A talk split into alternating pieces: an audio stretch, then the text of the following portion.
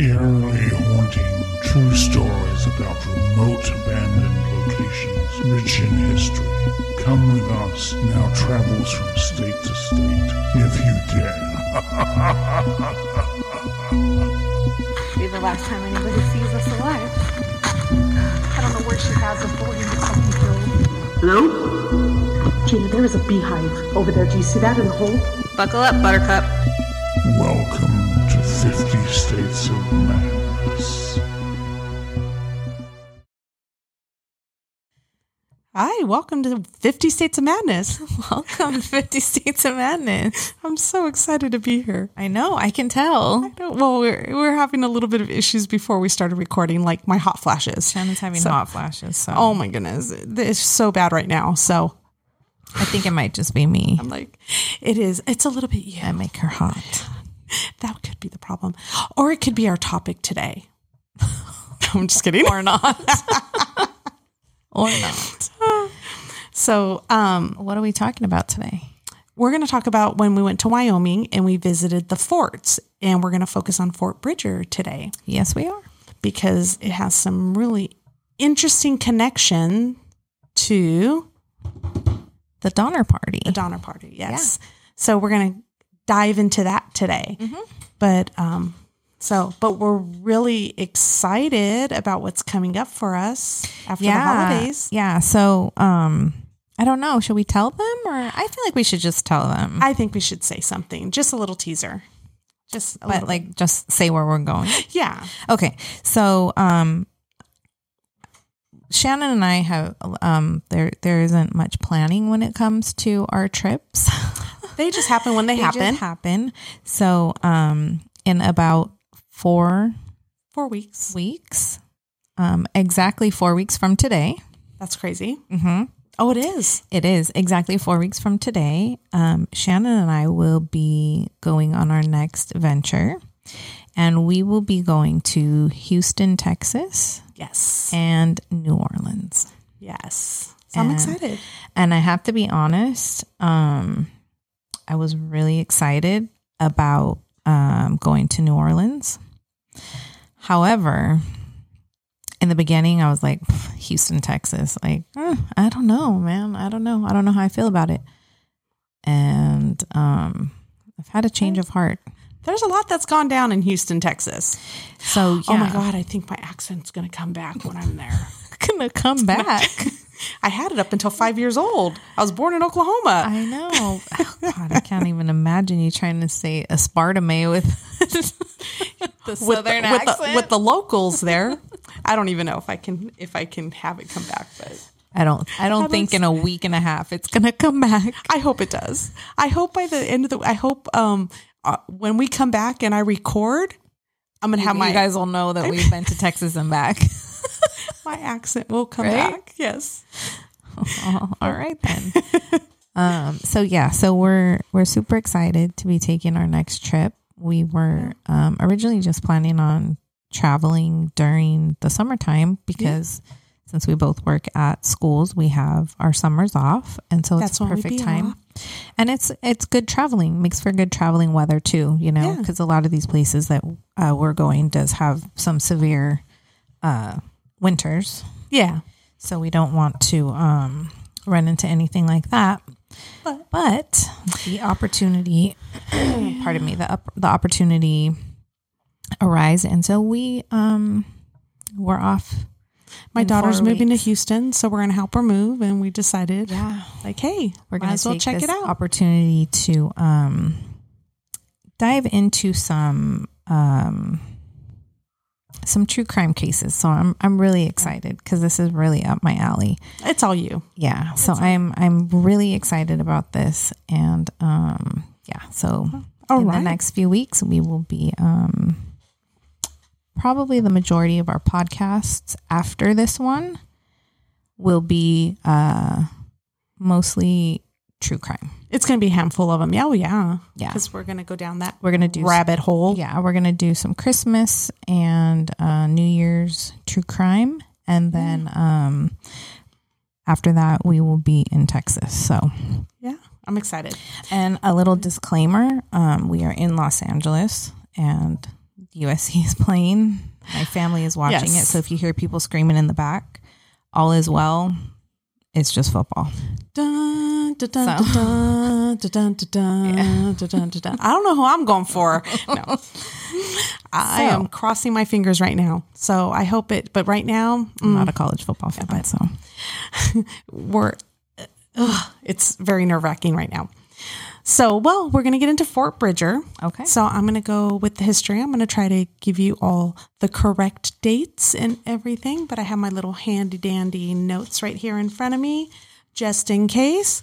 But um so we had the opportunity to go visit Fort Bridger. It wasn't originally on our list no. but we had people telling us that you need to go down there and check it out. It's a really cool fort. You know, they preserved it.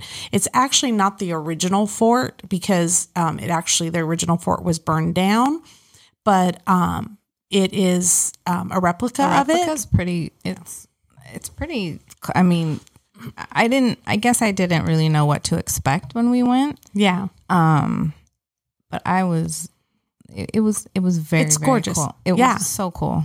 I mean, and especially if you love history and stuff. And um, we got to meet some really nice, a really nice couple there who Mm-hmm. knew a lot about the place and the history. And um, so they shared a little bit of that. And hopefully we'll have some of his interview in Yeah. our, um, after we're done editing, we'll have him talk a little bit too. Yeah, because this is another one of the spots that we visited where um, people were again just so helpful and willing to tell their stories and um, you know the history that they knew and share it with us and allow us to record them yeah, and and put them use them on our podcast. So that was that was very cool. it's pretty awesome.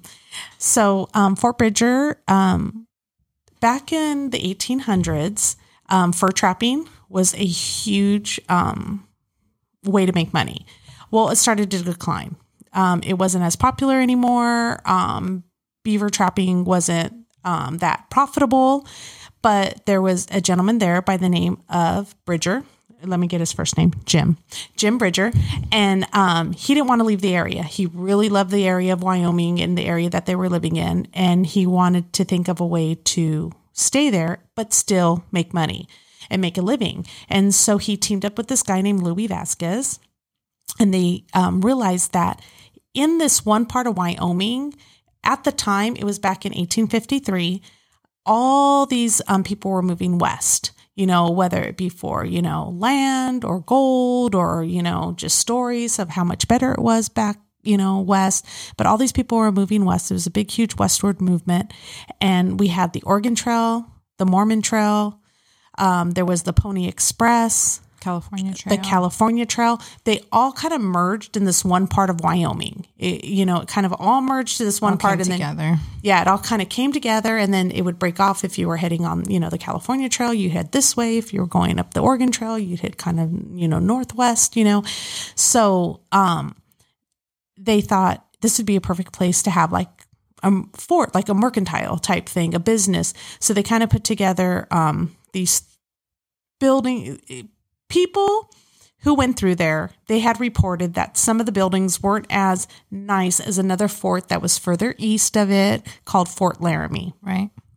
So, but you know, it had all the essentials, and they knew that, you know, they were businessmen. They knew that there was nothing else for miles around. So their prices were kind of high. They, you know, they tried to um, make a living, uh, make a living out of this, and they tried to make the most of this opportunity. Right. So there was one little thing that they would do. They um would, which I thought was pretty funny.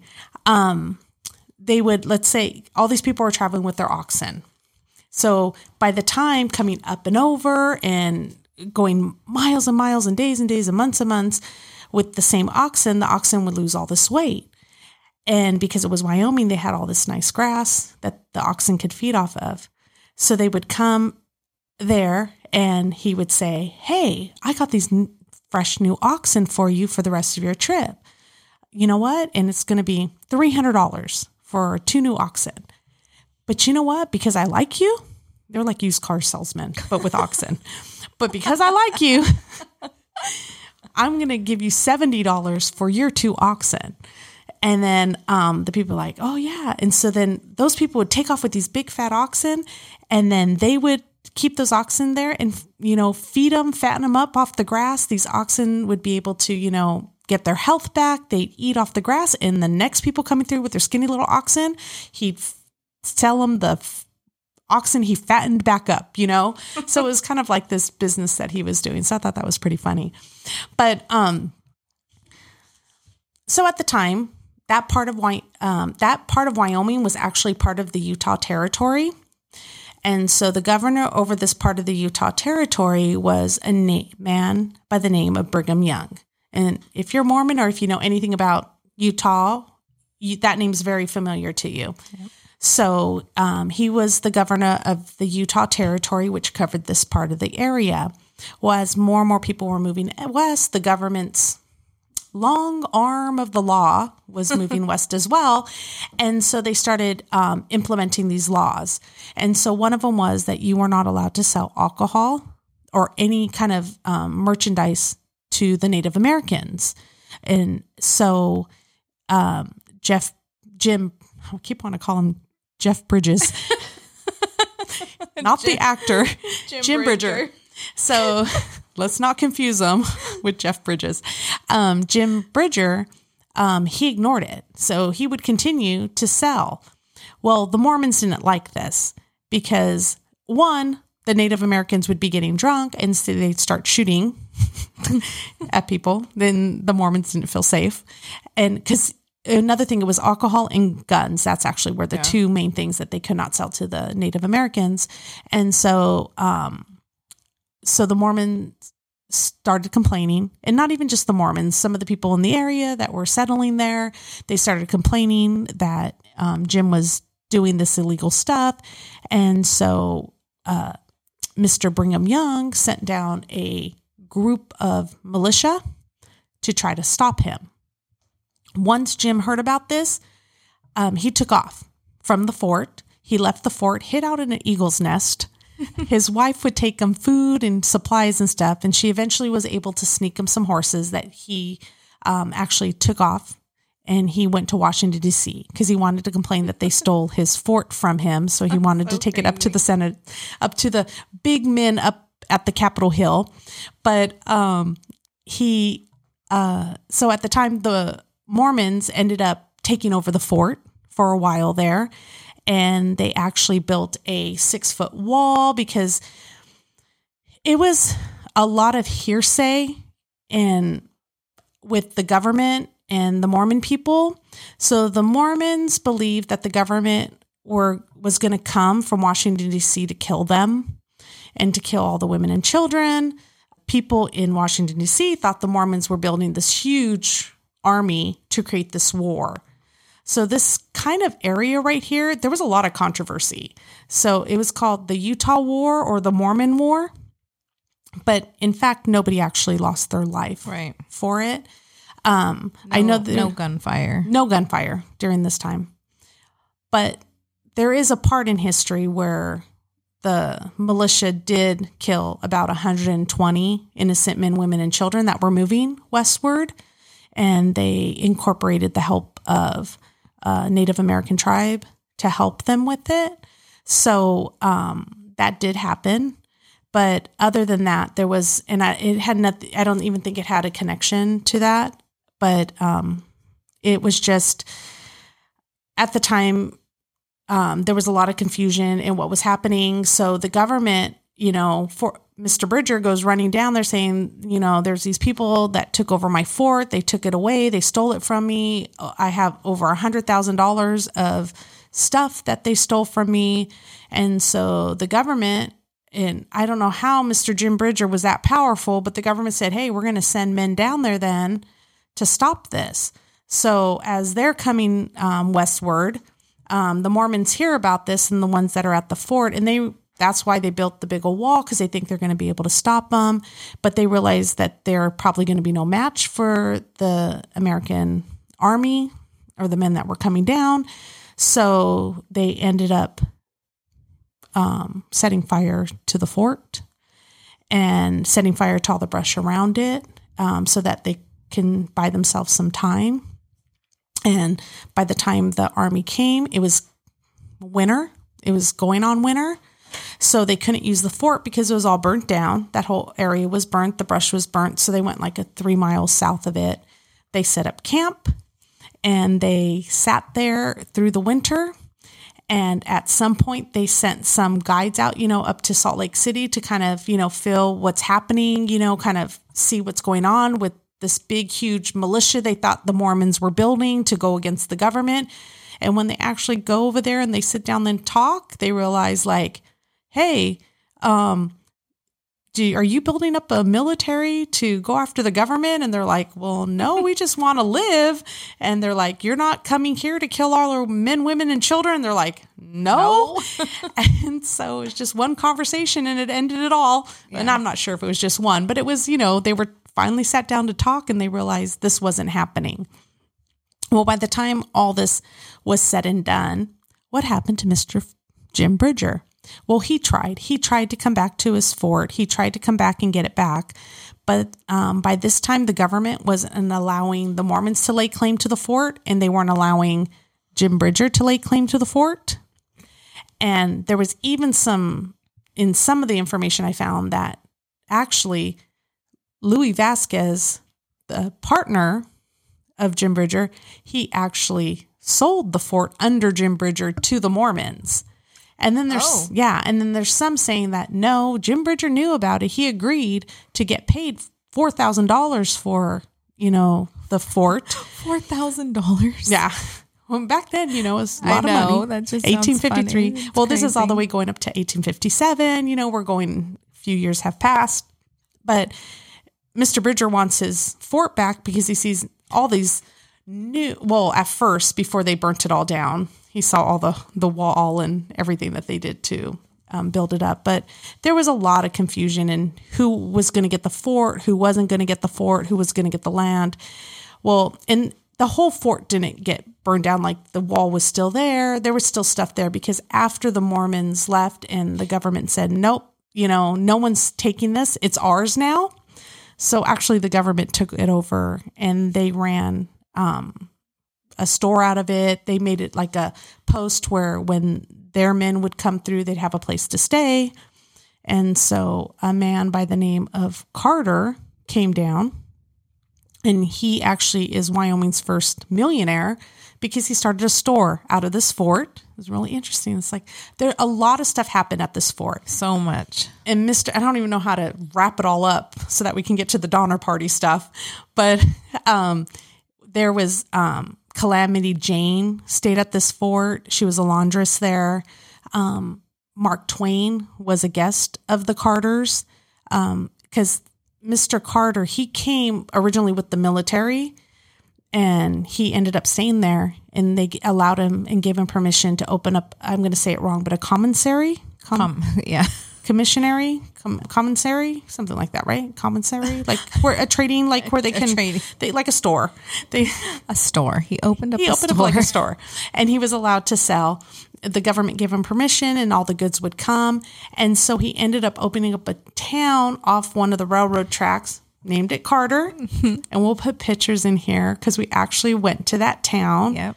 cool little town So cool. I think there might be a, on one hand, I can count, probably count the amount of people that probably reside in that town right Oh now. yeah.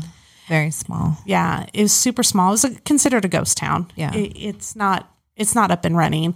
But at the time, all the goods would come into the town of Carter, and he would take it down to Fort Bridger, and it was about I don't know, it was about three to five miles away from mm-hmm. Fort Bridger. But we had the we had opportunity. for directions. Yeah, it was really, really cute. So we have the pictures here. Oh, hold on. Oh, I don't. I don't have my button. We have the pictures here. I don't have my button of sound. Do a real cute sound for that, but um, and so um, we were able to visit that. So that was a lot of fun. But um, we had um, Chief was was Washakie.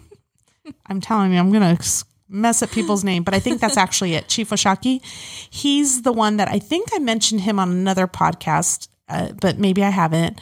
But um, he's known. Um, he's very well known because he actually was in negotiations with the American government over land in Wyoming because um, the Native Americans you know, that was their land. And so my the town that my daughter lives in, Thermopolis, was actually um, given to the American people or signed over to the American government um, because of their hot springs. And so he said, "Hey, you can have these hot springs, but as long as um, we can still use them, and they're going to be free for people to use." So still to this day, there's a hot spring there So cool. that they're not allowed to charge you to go see it. There's other ones that are privately owned that you're you pay to go Yeah. Play in the hot springs, but they preserve one where from like 8 a.m. till 11 a.m. anybody can go in for free and enjoy the hot springs, which was thanks to Chief Washakie because he's the one who said and had that in the Yeah. stipulation. And he said, You guys can have this as long as I have this is for my people over here. And that's the Wind River Reservation over Yeah. there in the Wyoming area. So um, that my daughter's little town lives in. So, but Yeah, it was that was um that was such a cool little little area to visit. yeah, It was the history behind all of it is really really interesting. there's so much. I don't even It know how to say it. Like I have so much in my head, and to say it, Yeah, and sometimes I think to myself, like, slow down, Shannon. You have time. Just say it all. But it's like so much is in my head right now on how much history's in this area, and it gets me really, really excited. And I don't know if you can tell that it gets me excited, but I get really, really excited about it. But um, to make the connections, because it's funny, because when we're out there. We're just like, okay, we're going to visit here, we're going to visit there, we're going to visit there. And then we come back and we start researching and we're like, wait a second. I know about that deal that he made with the people about They're the land. connected. I didn't know that it was signed at Fort Bridger. Like that's where they did the agreements. That's where they did the signing for Mm-hmm. it. For these agreements was actually at Fort Bridger. So it's like it's funny how we didn't have some of these places in mind we were going to visit, but yet the connections all- there. yeah. You know, And the it all history. it seemed to like all fall into place too. Like it, Yeah. it it's it was um it was a good trip. Yeah. it was a You're really like, wait a trip. second, I did go there. So, um, yeah, but yeah, Mr. Carter, first Wyoming millionaire, and you know that fort's still there, and poor little town's not really there anymore. But And that was- that is his safe that we saw. yes, so we're gonna have um, we t- we'll have the picture there. So we have a picture of a safe that was in the museum at Fort Bridger, and the man that we interviewed Never been opened. never. They can't figure out how to open How to it, and they don't want to ruin it. Yeah. And so they agree just to have it. So don't even know if Oh, there's in there? Yeah. if it's Could empty be nothing. or if there's Could millions of dollars. Who knows? The story of the safe. That, that, that safe that you're looking at there was Mr. Carter. He was the settler here at the fort. Uh, and that is where he kept his millions of dollars. We're sure of it. He was the first millionaire in the state of uh, Wyoming. And uh, unfortunately, or fortunately, we can't get in the safe. We don't know the combination to the safe. So it's uh, It's like Al Capone's vault. Right? Can we call what's his name with the mustache? Jerry, not Jerry Springer. what was his name? Back in the come on, I'm dating myself. 90s. He went into Al Capone's vault. Gerardo? Geraldo Rivera. Geraldo. You know the one I'm talking about with the mustache. Oh my god. Oh my god, Gerard. Gerardo. I, well, I could see his name in my Yes. mind. Geraldo Rivera. Yes. So, oh, can we get him on that? Yeah, maybe. So, Is he still alive? oh gosh, I hope so. I don't know. Yeah, that's true. I don't. I, I think he's still alive. I mean, do it wasn't. We can do it if he We can- can't. We can be there. we know our way there. That's true. We know those people. We know people. We we're like this. We know people. They're our besties now. yeah. So- people. But um, another interesting fact because we were talking about Fort Bridger, and we're like, you know, visiting there, it's not the same. I like I can tell you everything about the history and everything, but it's not exciting. There's no real connection until we found out that through listening and re-listening to the interview we had with the guy at Fort Bridger, and I have his name and I wrote it down, and Yeah. for some reason it's slipping my tongue. I even had him spell it out, but he um he talks about the Donner Party Yeah. and how it's connected to Fort Bridger because at Fort Bridger they kept telling him the people there kept telling the Donner Party you need to move on. Yeah. But they were waiting for a guide. The parties that stopped out there and stayed there for way too long was the Bo- Donner Party. And if you're familiar with them, what happened to them when they were crossing the Sierra mountain range was not good. And the reason they had problems because they sat here for three weeks out here in this field. And people encouraged them, said, you need to get on the trail, you need to get going, winter's coming. But they sat there convinced that Mr. Hastings, who had the new Hastings shortcut, was going to show up and show them that shortcut. Finally, they decided to go ahead and leave, and they're sure that they were going to find the Hastings Trail. When they get down here to Echo Canyon, just outside of Salt Lake City, they ran into nothing but trees and brush, and they couldn't get through. So they spent 13 days cutting trees and brush down. So there again, they were tied up for another almost two weeks. So by the time they got to Salt Lake, they were already five weeks behind. And so they kept making mistakes, and we know what happened. We know what that happened party. to them. Yeah. So I'm gonna let Gina take over on this part. Yeah. So so when we were planning to do this episode, um, I was like, to be there and visit is one thing, but to like talk about it is something else.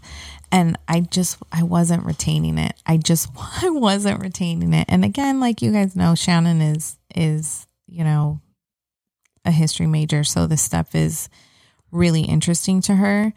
And I I really like history, but only certain history. There has to be obviously Blood. something morbid connected to it from me to retain anything. there has to be something morbid connected. Um, unfortunately, for me to retain any information, and so I told her I was like, you know, I think this this Fort Bridger episode, you might have this might be a solo episode for you. She's all take take it over because I all just you. well, and the part that made me a little bit nervous is because I want it to be interesting too, and it's like. How do I make it exciting and interesting? Because to me, this is like amazing, but I've been there. Like and you to said, many people, it might be. Yeah. You know, it, it really might be. It, it's because again, history is is very very interesting. It mm-hmm. really is, and and don't get me wrong, like visiting these places and being able to like learn the history as we visited them is one thing, but I think to like retain it and read it, I was like. I'm gonna make this, and and obviously Shannon is way more bubbly than I am. so to hear me tell a story of Fort Bridger, I um you know it packs more of a punch with her. We'll say, um, but with the Donner Party, I was like, oh, I can talk about that. I can That's where talk about cannibals. Yeah, I can I can talk about that. So um and that's usually what comes to mind. You say the Donner Party, cannibalism. yeah, but there's so much more to it. But I'll let you. Yeah, Yeah. So um, it's actually um, I, I have quite a few pages here to read, um, and this is a very condensed version of what happened. Um, if you have done any research or read anything on it, it's a very long, drawn out, very detailed story. Like it could you could go on for hours about it. Um, so this is just um, just a little bit about um, their journey through the California Trail. So, um, when the immigrants were traveling on the California Trail, it needed to be mapped out and planned for them to be able to head west um, late enough in the spring because they needed um, they needed grass for their pack animals and and to to read this and to think like oh my god like who would think about that but i guess i mean back at that time if that's what they did like these are the things it's like how we do our gas station stops. Exact, exactly, exactly. Um, but they also had to um, keep winter in mind too, because the winters were pretty grueling too. So they had to travel. They had to leave at a certain time to be able to get to certain places um, before severe storms hit. So um, the perfect time for them to leave would be mid uh, to late April. That was like mapping it out. That would have been the perfect time for them to leave. Uh, however, the Donner Party didn't leave until May 12th. So they were a little behind schedule, a few weeks behind schedule. And they left from Independence, Missouri. So that's where they started, which Pretty in the Midwest. it is. It, it really is. So, because of this late start, they had very little room for error, and they also um, they were the last major pioneer train of 1846. So, a man by the name of Lansford Hastings, who was a guidebook author, was promoting a faster path than most California bound pioneers um, were using. However, he had never done this before. He never went on the trail himself. Never. He found it off of maps. Yes. Like So he was just looking at a map. Oh, this looks like it would be so much faster. I think you should go this way. So, um, yeah, not not not such a great idea. Um, but anyway, they ended up calling naming this um the Hastings Cutoff. That that's the route that they called it.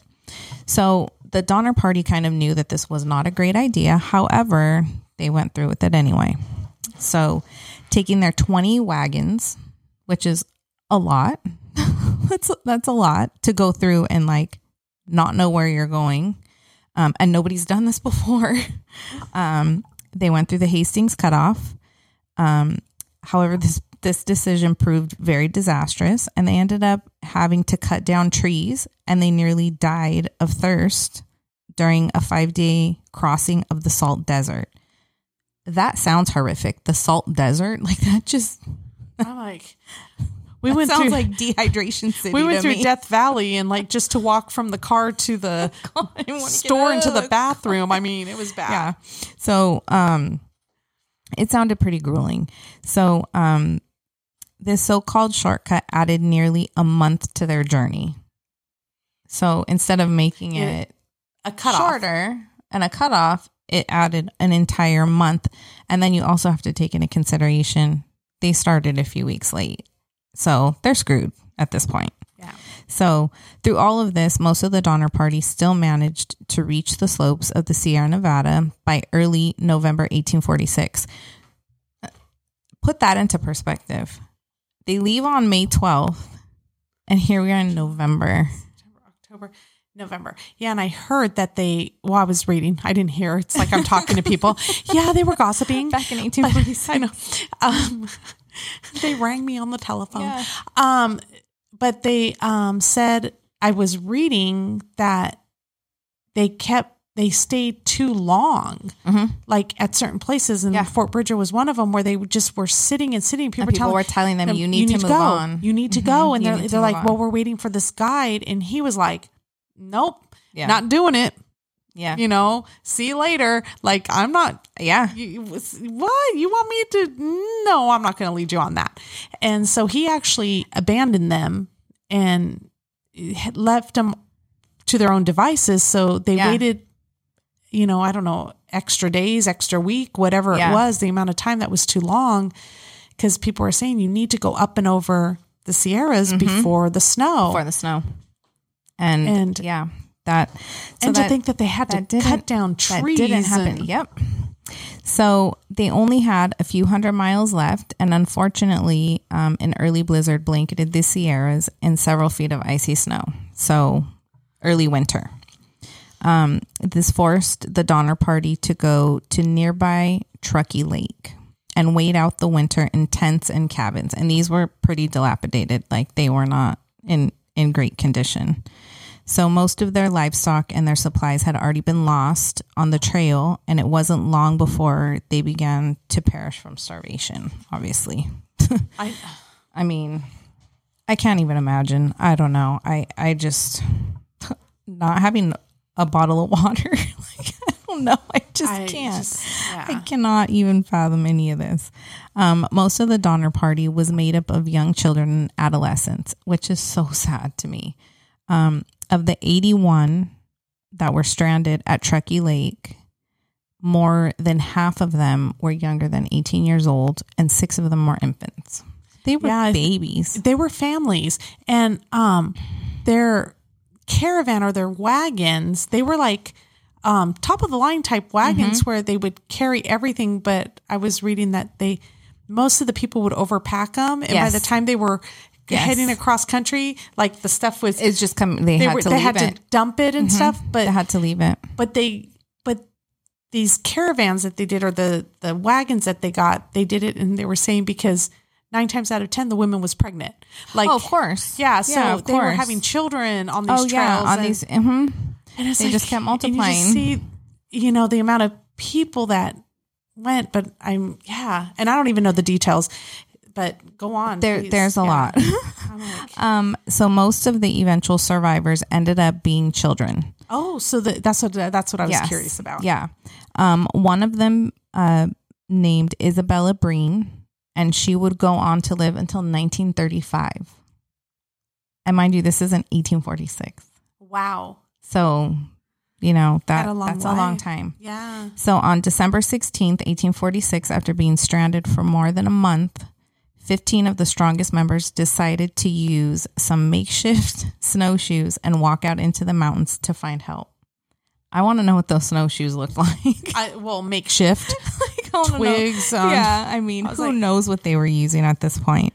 I'm Um, picturing like almost like a tennis racket kind of thing, but that's only because like that's what you buy. But there's I- were I- yeah, makeshift. yeah. So I'm like, who knows? Who who knows? So after being out for several days, they were left starving and on the verge of collapse, and they resigned themselves to cannibalism.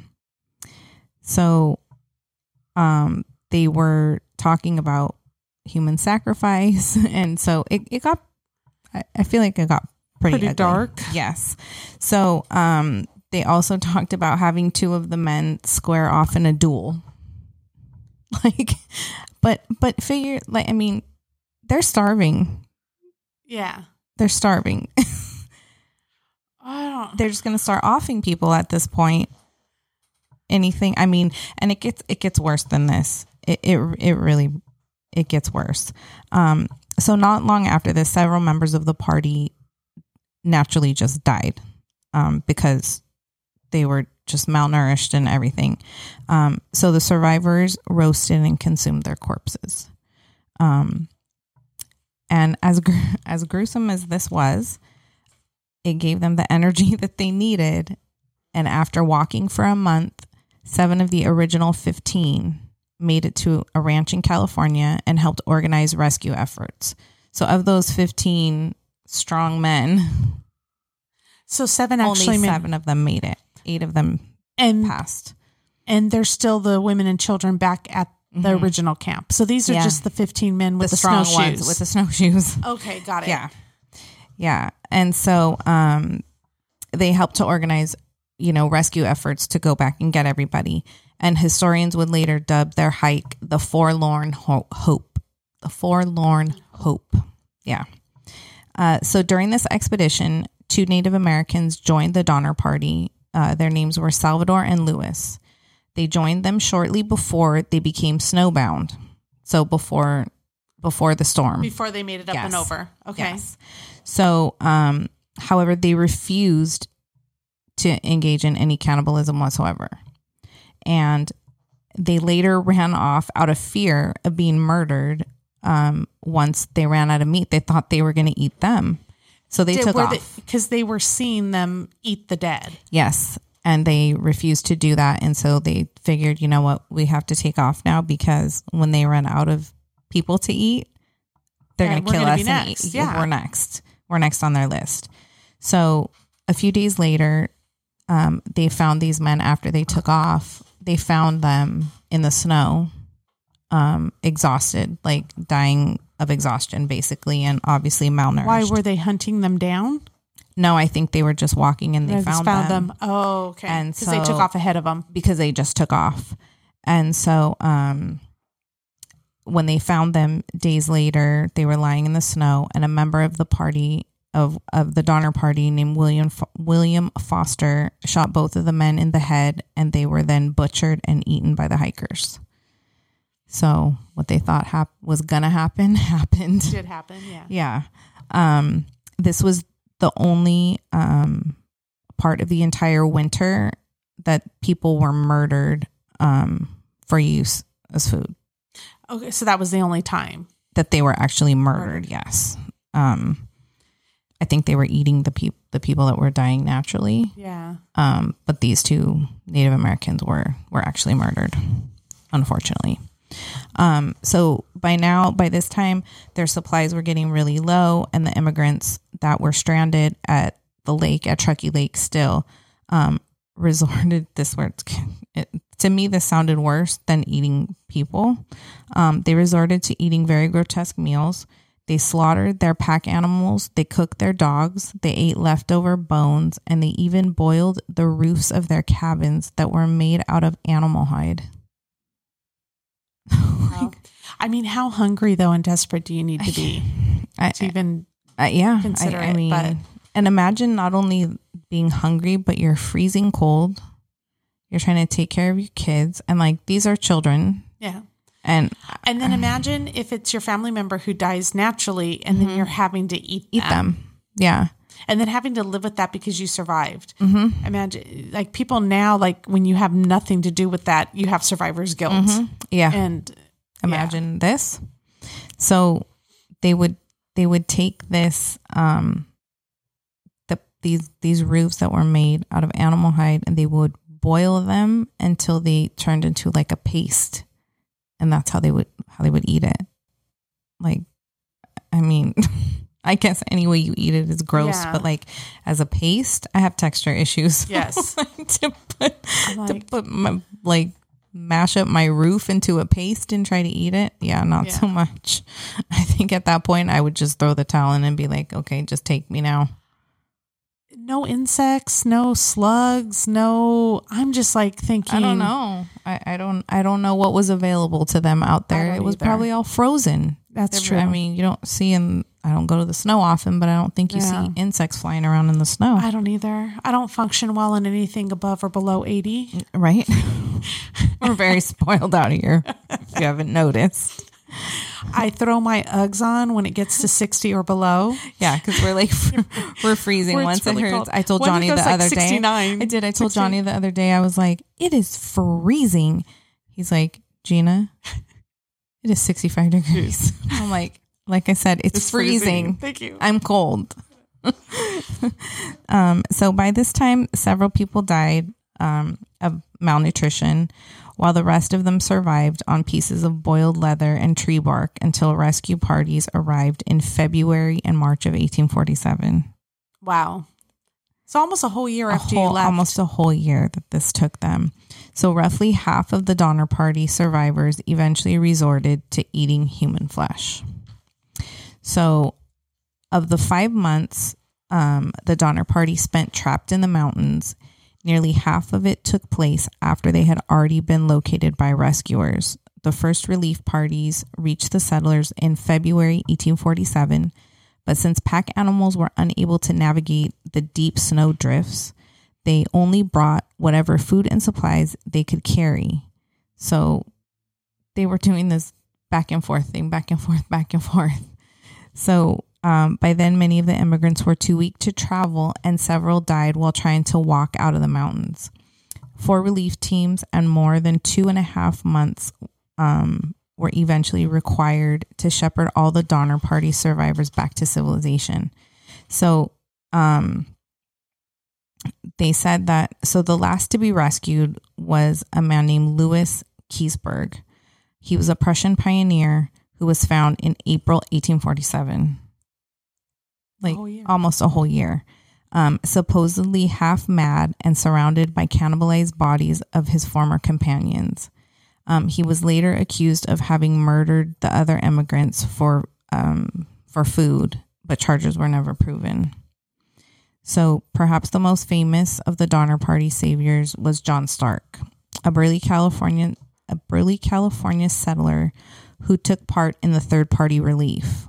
Um, in early March 1847, he and two other rescuers stumbled upon 11 immigrants, mostly children, who had been left in the mountains by an earlier relief group. This man isn't like doing the Lord's work out there. Um, he so this was mostly kids that had been left.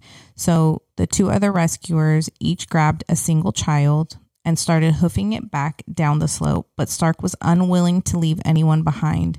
So instead, he rallied the weary, the weary adults, gathered the rest of the children, and began guiding the group single handedly. Most of the kids were too weak to walk, so Stark took to carrying two of them at a time for a few yards, then setting them down in the snow and going back for the others. I like it, that's crazy to me. Um, he continued this grueling process all the way down the mountain and eventually led all nine of his charges to safety. How long did it take him? Um, I don't. Does it say? It doesn't That's just say. crazy. Yeah, it doesn't Um, say, but I can't. I can't even. Well, I can't believe the men who left the 11 children behind. Right. Like, already I'm like appalled. I'm like, Yeah. It says. Um. It says speaking of the incident. Speaking of the incident years later, one of the survivors credited her rescue to nobody but God and Stark and the Virgin Mary. So like that's how they thought of him, like you yeah. know, like a higher being. Yeah. That um, relief group number two Number just two, wasn't doing yeah. it. And Yeah. so relief group three came in and yeah. thank God Stark was part of it. Yeah, thank God, right? Because who knows what would have happened. So, of the 81 pioneers who began at the Donner Party's horrific winter in the Sierra Nevada, only 45 managed to walk out alive. That's So, a huge number. About half. 50%. Yeah. Yeah.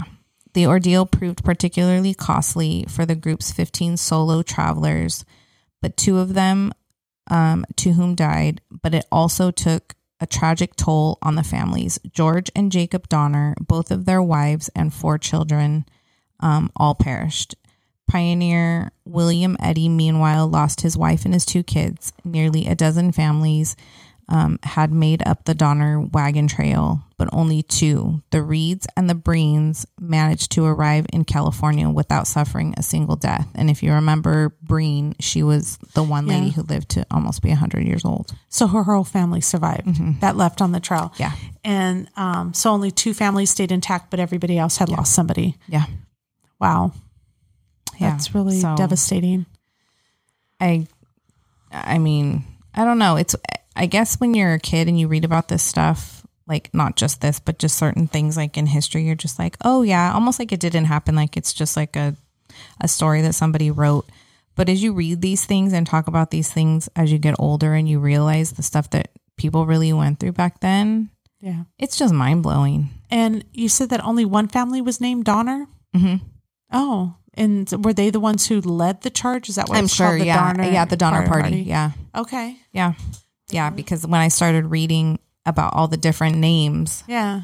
it was yeah, it was a I didn't confusing. even I didn't even think there was a family named Donner. I thought it was just the name of the pass. Of the pass. the Donner The Pass. Donner And so that's why they called it the Donner Party. Yeah, and what were we watching the other day? Um, where they were like, "Oh, it's Donner Lake and Donner this and Donner oh that." yeah, it was a YouTube like, video Oh my on it. god! Like They named the whole area after everything after, this the- area. Yeah, after near the Donner Truckee Party. Lake. Mhm. Yeah, so Everything over there is named after the Donner it's Party. going up and over Nevada into California. Mhm. So, and Yeah. it gets pretty cold, and the snow gets pretty high up in that area. Oh yeah, You know, yeah. So it's, and it's again, over near Lake Lake Tahoe, and I don't even want to go to Big Bear, so Well, no, not if you're freezing in 65 degree. no. So I can't imagine being stranded out there for almost a year trying to like have no food, no nothing. Like it, these poor people, yeah, Yeah. not the best of times. And there's so much out there on the Donner Party, and it's amazing that that much information came back, but it was probably due partly to or entirely to the survivors out there that told their story. So, oh, of course.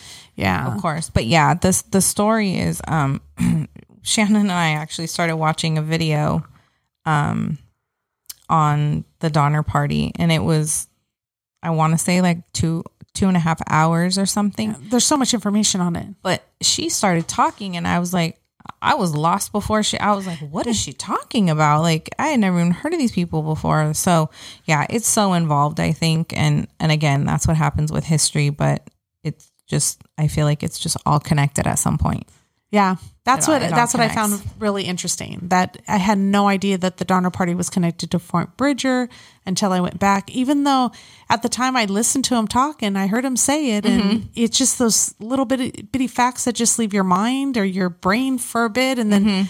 So for him to shake it, I thought it was really interesting. Mm-hmm. Yeah. That maybe we needed to talk on it and touch on it. Yeah. and talk about how all this history is connected and the trails and Everything. how the people came over here, and that's how we ended up over and, here. and it was so cool yeah and it was so cool to just be there like at fort bridger and be standing there like on the same ground like they actually like went through this area, like right The here same where trails. we're standing. Yeah, and they actually had they showed the trail. Yeah. We even went to another fort that had the um and that was close I think to Cody Mm-hmm.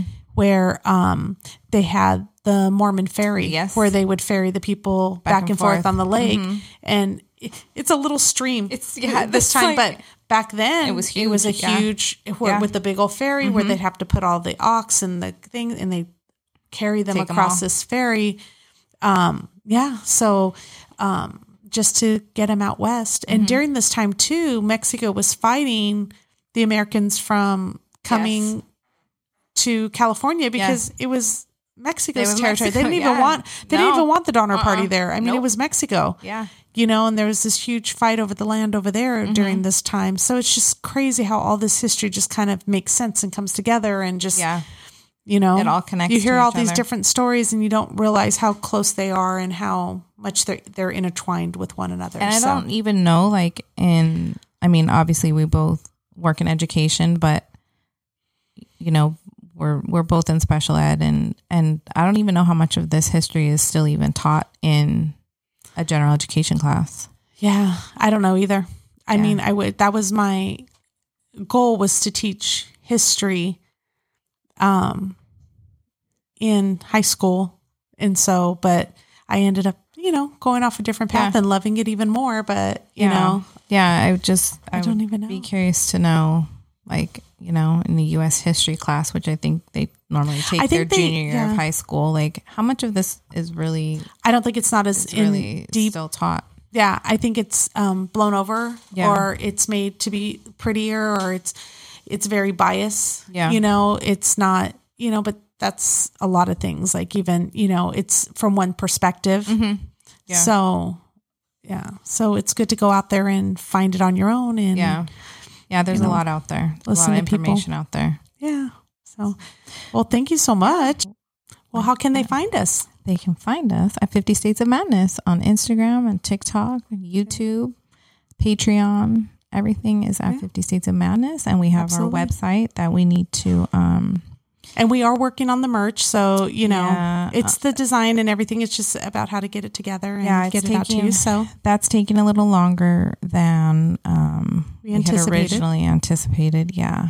but um it's coming. but Don't it worry. coming for So, sure. So thank you again thank to you all of our Patreons. We did not forget about you. We will definitely get you guys um, your shirts out to you and all the stuff that we promised you. Um, But as if as like, we get yeah. it. But if you'd like to support us, you know, and help us, you know, to um, bring all this information to you and to be able to visit these places Yeah. where all this history and some of these um, ferocious, I don't even know if that's a word, but we're going to go with it ferocious acts. um, that um, we want to, you know, like, you know, just kind of, you know, take you there. And so, but please support us. We actually yeah, because really appreciate it. it keeps us um, I going. It, I think it makes it a little more interesting too when you just don't talk about it. When we've actually when you've actually been there and you visited these places, um, it's just you know Yeah. kind of like the cherry on top. You know, Yeah. to know that that these are places that we visited and seen with our own eyes. So. yeah. All right. Well, we will be you so back next week. And thank you for watching or listening. And make sure to follow us on all of our platforms. And we'll be back next week. Thank you. Thank you. Bye.